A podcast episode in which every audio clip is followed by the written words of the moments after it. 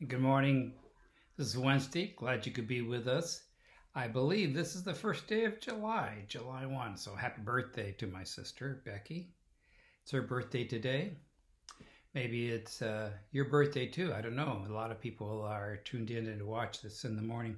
In Psalm 39, there is a interesting psalm that uh, David wrote, and um, it was put to music we don't have the music part of it, but we do have the words in the psalm. And it does uh, talk about that man's life is just but a breath, but a whiff in the wind, and that it's fleeting and our days are numbered and so forth. But then it calls upon surely everyone goes around like a mere phantom, it says. In vain they rush about, heaping up wealth without knowing whose it will finally be. And that's true, who that will pass it on.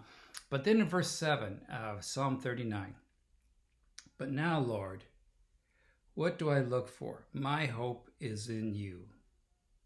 Save me from my transgressions. Do not make me scorn of fools. I thought it was interesting, fascinating about that particular psalm, and it's very true. Our lives seem to just be passing so quickly, and uh, here, there, and gone. Um, Bruce Larson tells a story. He's a pastor. Bruce Larson tells a story that when he was a uh, boy, he and his family attended the large Presbyterian church in Chicago. And during that time, uh, Al Capone reigned through Chicago. So uh, what would happen was that on every Sunday morning, they would have great music and powerful preaching, etc., etc. But what he, as a young man, thought was so impressive was when they took up the offering. And so they had these men march from, they were all dressed alike and had these frocks on, and they would, 12 men would march solemnly and lockstep down to the front of the church. They would pick up their uh, gold golden looking uh, offering plates, and then they would go distribute it. And what he was told and discovered from his dad that these men who were taking up the offering were the leaders in business and and in, in industry there in Chicago. These men were living their life out. So uh, one of the particular men there was Frank Loesch, and Frank Loesch was a um, amazing man because he decided that he'd had enough of Al Capone. Now, the FBI, the mayor, everybody was afraid of Al Capone. But Frank decided that this was enough. We're not going to put up with this type of crime here in Chicago. And so, what he did is he organized the Chicago Crime Committee. And that Chicago Crime Committee organized itself and went about finding ways and so forth, and took Al Capone to court and got him convicted. Now he suffered a lot of threats. His family was threatened. They were going to be killed. He had to be constant danger all of his all of his deal, but he didn't waver. He just kept going.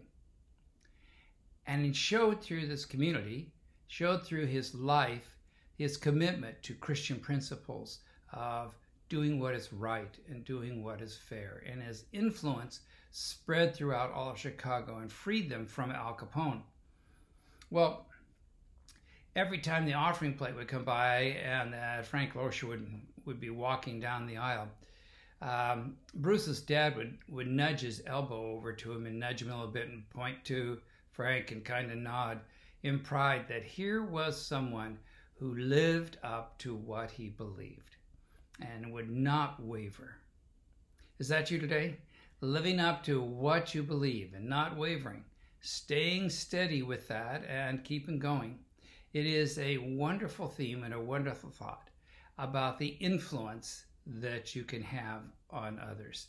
We have an election coming up, and I thought this was quite interesting uh, about voting. And I don't know, some of you say, well, what, what does one vote do? What, what does it bother with me? Well, look, look at this. In 1645, one vote gave Oliver Cromwell control of England. One vote. In 1649, one vote caused Charles I of England to be executed.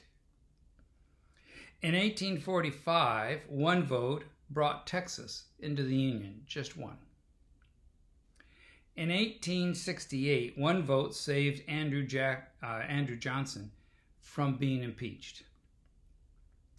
In 1875, one vote changed France from a monarch into a republic. Isn't that amazing? One vote. In 1876, one vote gave Rutherford B. Hayes the presidency of the United States. In 1923, one vote gave Adolf Hitler control of the Nazi Party. One vote. Influence.